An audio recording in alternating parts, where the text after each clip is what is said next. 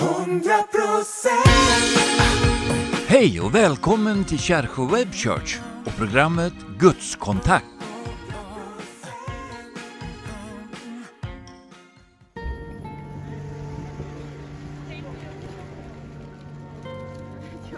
Here we are waiting for the people to come. They are coming, thousands and thousands people with children. They are despair here. Um, we talk with some of them and they travel at least 24 hours. And all the situation is so hard, so difficult in this time. And we are here to help the people who are passing the border. There are a lot of people, hundreds of people coming, mothers together with their children. They ask for help. We are here to give them food, to give them water, and there are so many are coming more. They are tired, they are exhausted after many hours waiting to pass the border. We need to do something for these children and their parents.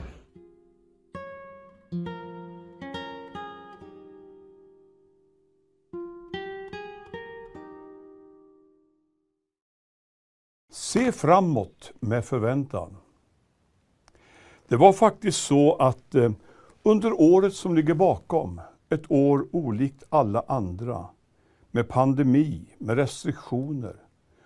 Jag kunde inte vara ute som jag brukar på mina mötesresor, men då har jag använt tiden till en del andra saker, bland annat skrivit en ny bok som bär den här rubriken Se framåt med förväntan.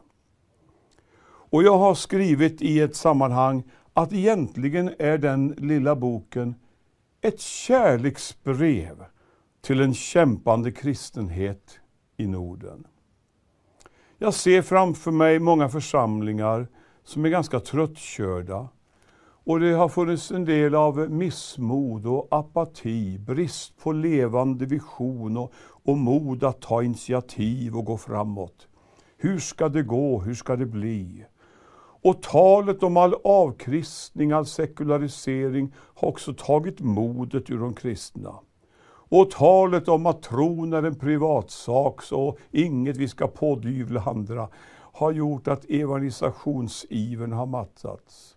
Mitt i allt det här, och inför en ny tid då jag tror att landet och Norden ska öppnas igen, och det kanske inte ska bli precis som det var förut, det kanske är en ny chans för Guds rikes kraft att bryta igenom.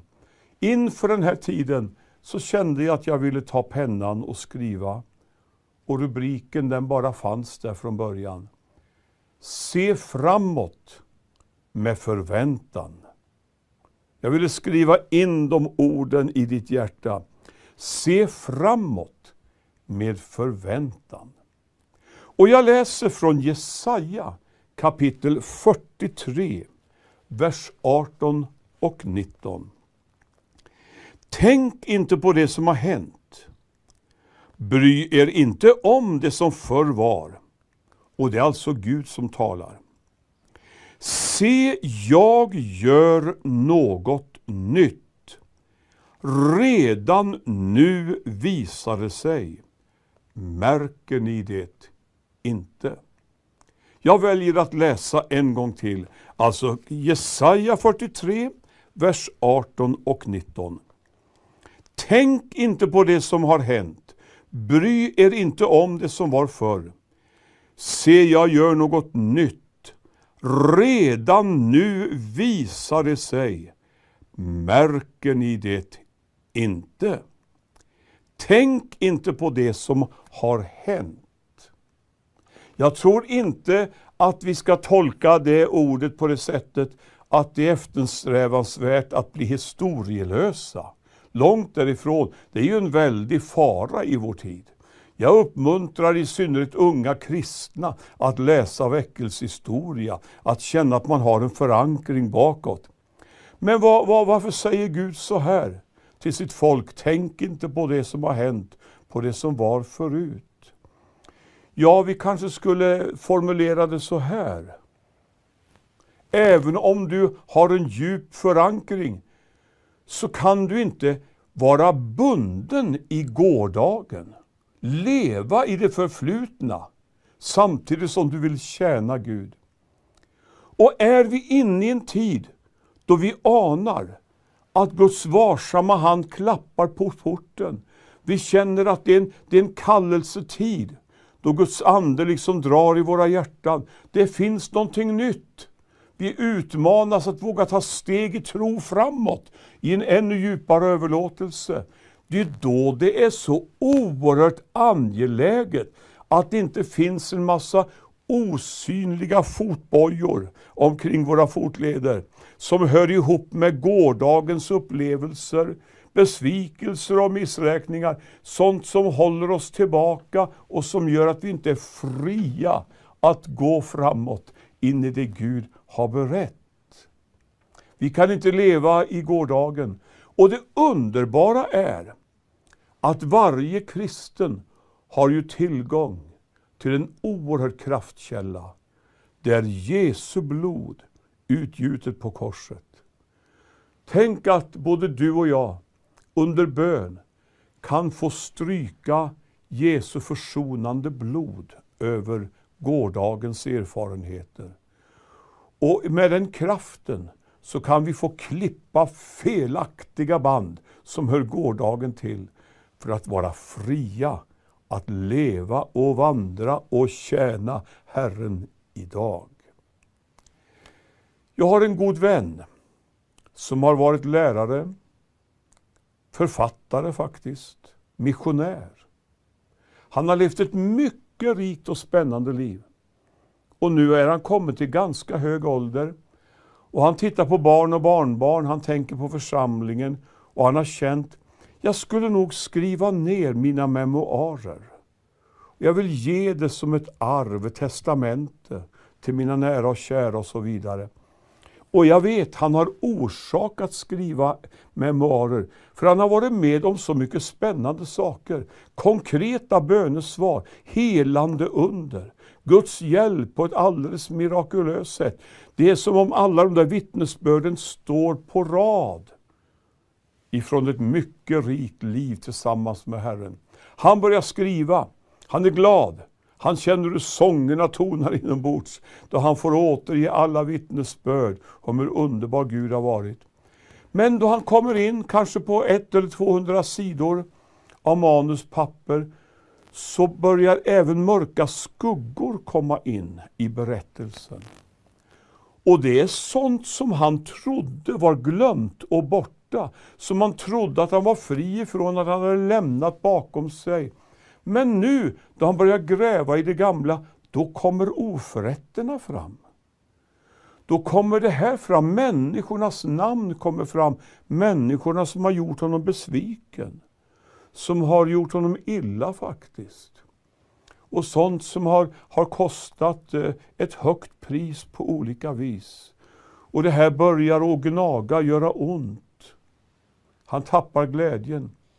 Så en dag då han sitter och skriver så förlorar han medvetet, medvetandet, ramlar i golvet. Frun ringer efter ambulans. Han kommer till lasarettet med livsfarligt högt blodtryck. Han har blivit så stressad av allt det här som hör gårdagen till.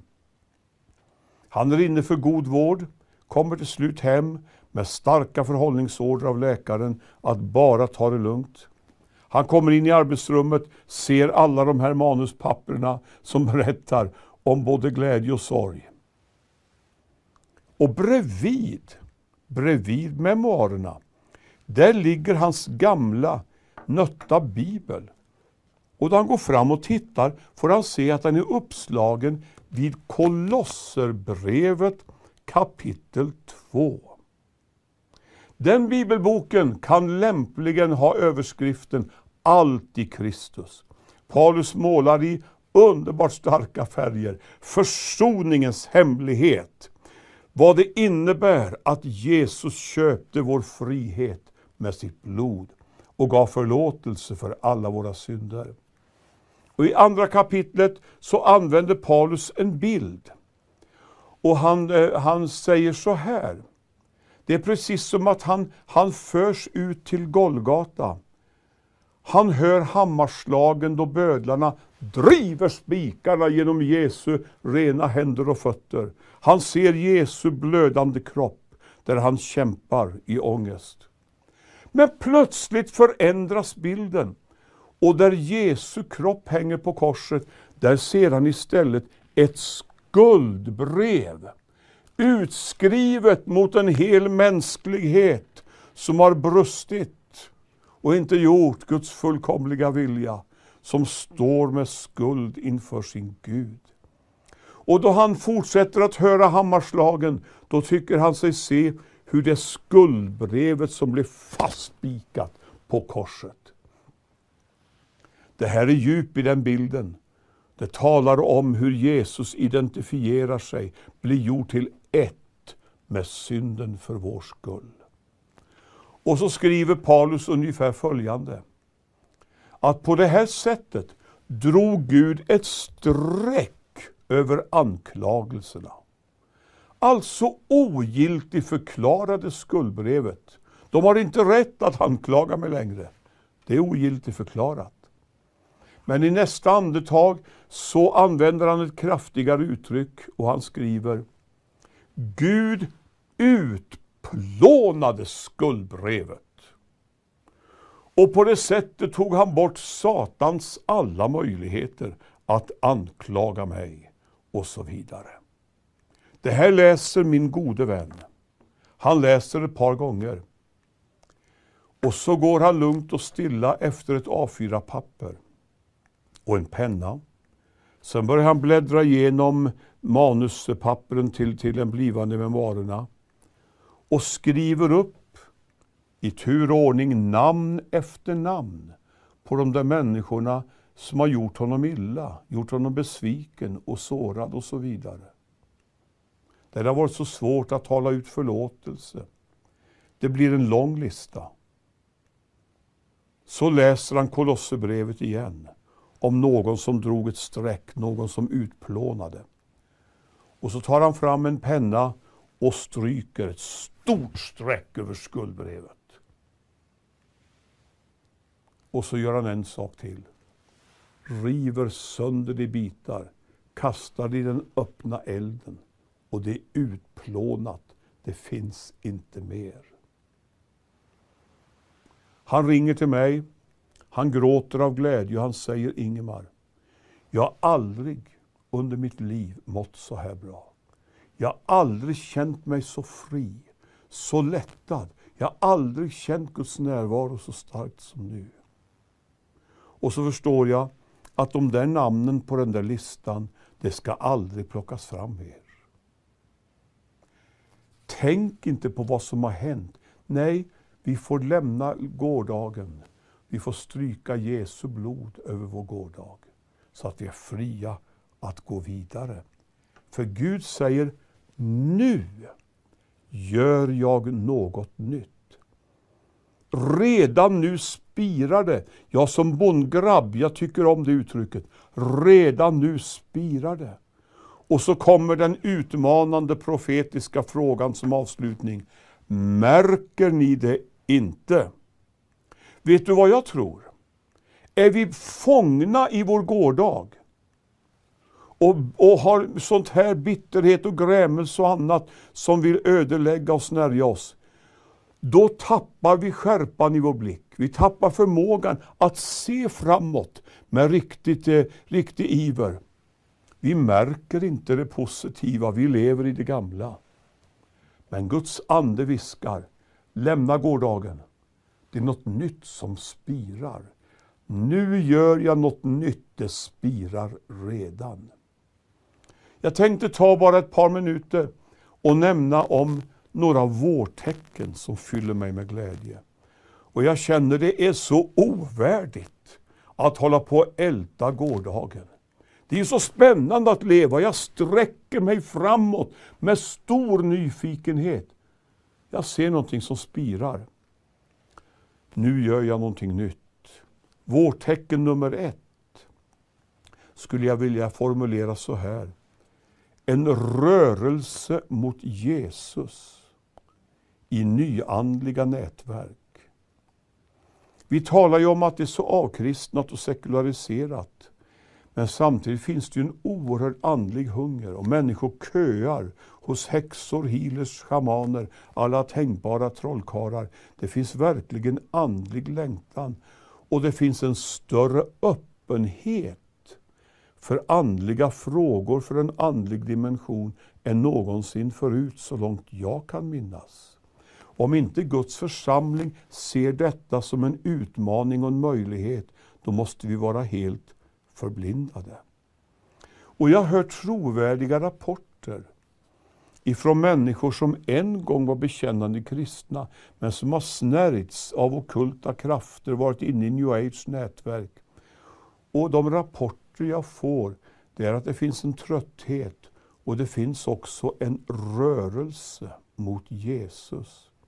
Så jag tror att om ryktet bara börjar gå in i de där nätverken, i Värmland och Dalarna och Jämtland och var det nu är, om ryktena börjar gå in i de här okulta nyandliga nätverken, att det finns platser, det finns församlingar där Gud uppenbarar sig. Då kan det bli en, en väckelserörelse som kommer som en stormvind, snabbt, hastigt. Jag har den djupa känslan. Vårtecken. Ett vårtecken inne i kyrkan. Det är en förnyad bönelängtan. Det är märkligt att under det här året med restriktioner, då kyrkorna har stängts, så har jag varit med på bönegudstjänster som har varit numerärt större än vad församlingarna brukar ha. Jag kunde nämna flera platser. Vi har till exempel haft Zoom-bönemöten och människor har ringt in för att vara med. Förra veckan var jag på en sån gudstjänst hemma i mitt vardagsrum, men på besök i en medelstor stad i Sverige. Och jag får höra av en förundrad pastor att de är ungefär tre gånger så många samlade som de brukar vara samlade. Och det här händer på flera platser nu. Det är någonting som väcks till liv. Och jag tror att det är Guds andes verk. Det är vårtecken för mig. Det är något som spirar. Jag har aldrig förut hört om så många samlade, starka böneinitiativ som idag. Och det som berör mig allra mest, det är att i frontlinjen går många unga kristna. Jag var i en pingkyrka för ett tag sedan och begick ett förskräckligt misstag. Jag satt på första bänken i inledningen. På andra bänk, tredje, fjärde satt det 15-20 tämligen nyfrälsta ungdomar. Bakom mig det var grabbar i högstadieåldern, i 15-årsåldern, som stormade in. Och så sa mötesledaren, nu tar vi en stund för bön. Och jag gjorde misstaget att själv vara alldeles tyst, bara fick den känslan. Jag ska vara tyst och lyssna. Och så började jag höra de här nyfrälsta 15-åringarna, hur de bad, vad de talade ut i bön. Och jag kände hängivenheten och trons låga som brann. Det är någonting nytt som händer på flera platser. Ett annat vårtecken det är en ny evangelisationsiver. Jag har sörjt över att ha känt känts så introvert i många kyrkor. Det ska vara bra för mig, det ska ge mig någonting och det är liksom kretsar bara om vårt eget välbefinnande.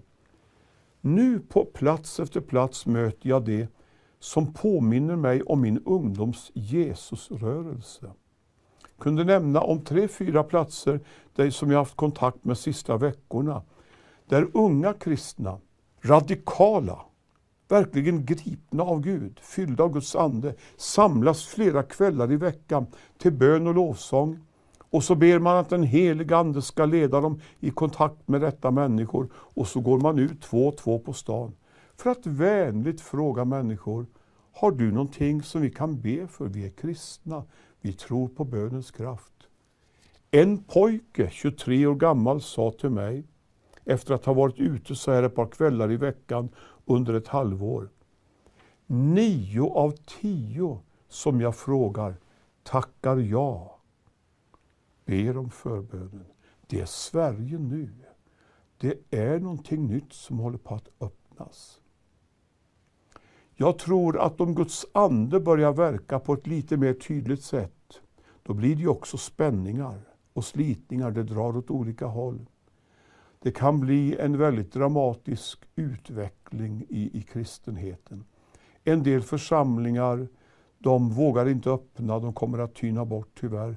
Andra församlingar har ett bedjande, levande ledarskap som vågar ta med församlingen ut i en förnyad överlåtelse och hängivenhet, där man ger rum för Guds ande att verka.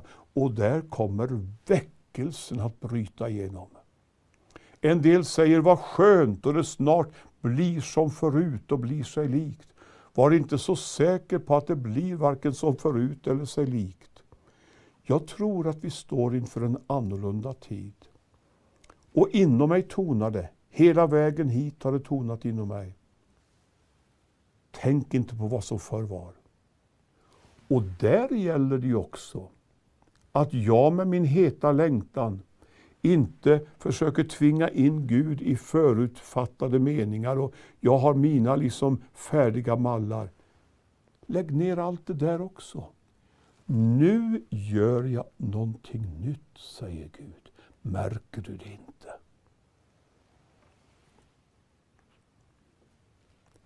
Se framåt med förväntan. På vägen hit så bad jag Gud, lägg ett ord på mitt hjärta. Och det var så klockrent och tydligt då en vers ifrån Joels bok i Gamla Testamentet kom till mig. Joel 2 och 21, där det står eh, Frukta inte du land, utan fröjda dig och gläds. Ty stora ting har Herren tagit sig för. Jag tror att det är dagens text. Och jag tror att många som lyssnar på mig känner en beröring nu när jag talar ut den. Frukta inte du land, utan fröjda dig och gläds. Ty stora ting har Herren tagit sig för. Så vad du gör, förminska inte Guds möjligheter. Det kan hända att du är född, liksom har ett, ett eh, dåligt självförtroende. Du tycker inte att du kan någonting och du tycker det är så mycket fel och brister överallt och du ser negativt på möjligheterna. Vet du vad du ska göra? Istället för att gå runt och tala och tänka negativt. Du ska be dig igenom. Det kan man nämligen göra. Be till dess att man känner att allt gammalt negativt släpper sitt grepp. Ber tills jag börjar fånga in tonen från himlen och känner att också i mitt hjärta, i mitt böneliv spirar någonting nytt som har att göra med att Guds löften ska fullbordas. Var frimodig och oförfärad. Jag tror att jag ska få höra rapporter från många platser att det sker någonting nytt i församlingslivet. En ny atmosfär i gudstjänsterna. En ny ton i lovsången och lovprisningen. Ett större djup då det gäller andliga gåvor i stark funktion. Genombrott för under och tecken. Det är Guds svar på nyandlighetens härjningar. Guds kraft uppenbarad i under och tecken. Nu gör jag någonting nytt. Jag slutar med att säga från kapitel 40 i Jesaja så möter du i varje kapitel löften om nya ting som Gud ska göra. Ta dig tid att läsa. I kapitel 40 står det om nya vingfjädrar för den som har en bruten vinge. Den som har blivit knäckt och inte känner att det lyfter längre. Där står det talas om ny kraft för den som är trött och den som till och med har fallit på vägen. Ny kraft, nya vingfjädrar. I nästa kapitel talas det om ny effektivitet och en ny funktion. Där säger Gud att hans folk har varit så nedtryckta i vanmakt som har sett på sig själva som en krälande mask som kryper på marken och framför sig ser de oändligt stora berg av svårigheter och hotbilder. Och nu säger Gud, nu vill jag ge dig, jag vill göra dig, jag vill ge dig en ny identitet. Jag ska göra dig till en tröskvagn med nya och skarpa taggar, så du ska tröska sönder bergen och göra dem till agnar och så vidare. En ny identitet, en ny effektivitet för att tjäna Gud på ett nytt sätt. Det gäller ditt liv. I nästa kapitel talas det om att Gud vill ge oss en ny sång. Svaret på depressionen i församlingen, en våg av glädje som den helige Ande ger. Ja, den helige Ande. Jag slutar med en vers ifrån kapitel 44. Gud lovar, jag skall utgjuta vatten över det som törstar och strömmar över det torra. Jag skall utgjuta min ande över dina barn. Nu tar vi en stund och tackar Gud. Och säg välkommen heliga Ande att fylla mig nu. Så långt jag förstår vill jag vara öppen för dig. Finns det någonting som hindrar ditt verk i mitt liv, så eh, ber jag att du visar mig det och ge mig kraft att ta itu med det. För jag vill, jag vill få känna din Andes vind. Jag vill få bli berörd av elden, känna Guds kraft över mig. Nu ber vi om den nya tiden för ditt liv, din församling, för nationen. Fader i himmelen, tack att vi får komma till dig i Jesu namn. Och nu ber jag för vårt land, älskat fosterland, där vi har ett sånt starkt arv, en sån historia som talar om att i över tusen år har Guds ord predikats i mest varje socken. Det ord som inte skall återvända fåfängt. Tack för den korsmärkta fanan som vittnar om, om hur ditt ord haft inflytande över land och folk. Nu ber vi, vi ber med frimodighet.